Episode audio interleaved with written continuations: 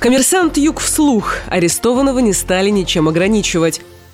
Владимиру Базияну не запретили выезжать за границу. Оснований для запрета обанкротившемуся предпринимателю Владимиру Базияну на выезд за границу не имеется. К такому выводу пришел ростовский арбитраж, рассмотрев требование о запрете, которое поступило в суд от финансового управляющего господина Базияна в рамках дела о его банкротстве. Управляющий аргументировал требование тем, что предприниматель, по его мнению, не способствует проведению банкротных процедур. Однако суд счел недоказанным, что ограничение на выезд положительно повлияет на ход банкротства.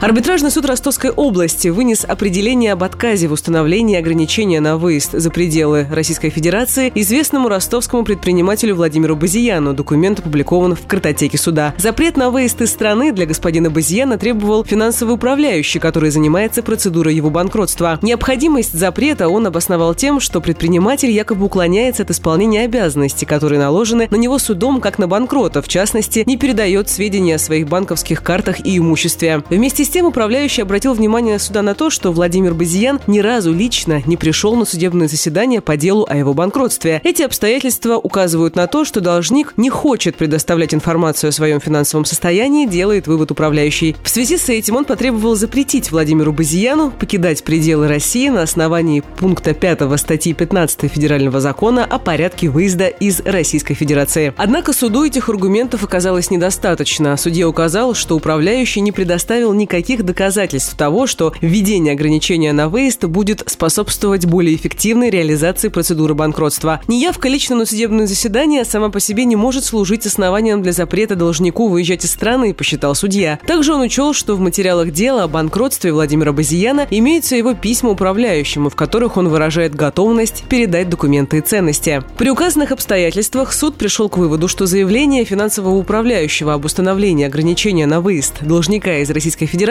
необоснованно и не подлежит удовлетворению, делает вывод судья в вынесенном определении. Между тем, известно, что Владимир Базиян сейчас в любом случае не может куда-либо поехать. С сентября две тысячи семнадцатого года предприниматель находится под домашним арестом, поскольку ранее против него было возбуждено уголовное дело по признакам преднамеренного банкротства. Подробнее смотри «Коммерсант Юг», номер сто девяносто четыре, от восемнадцатого октября две тысячи семнадцатого года. Владимир Базиян является владельцем стеклотарного завода «Актис» и завода по производству нефтехимического оборудования «Эскорт» в Новочеркасске. В октябре две тысячи семнадцатого года арбитражный суд Ростовской области признал предпринимателя банкротом и ввел в отношении него процедуры реализации имущества. Обязательства господина Базияна перед кредиторами превышают восемь миллиардов рублей. Они возникли из-за того, что в две тысячи десятом — две тысячи шестнадцатом годах он лично поручался по кредитам своих предприятий. Подробнее смотри «Коммерсант Юг», номер сто сорок шесть, от одиннадцатого августа две тысячи семнадцатого года.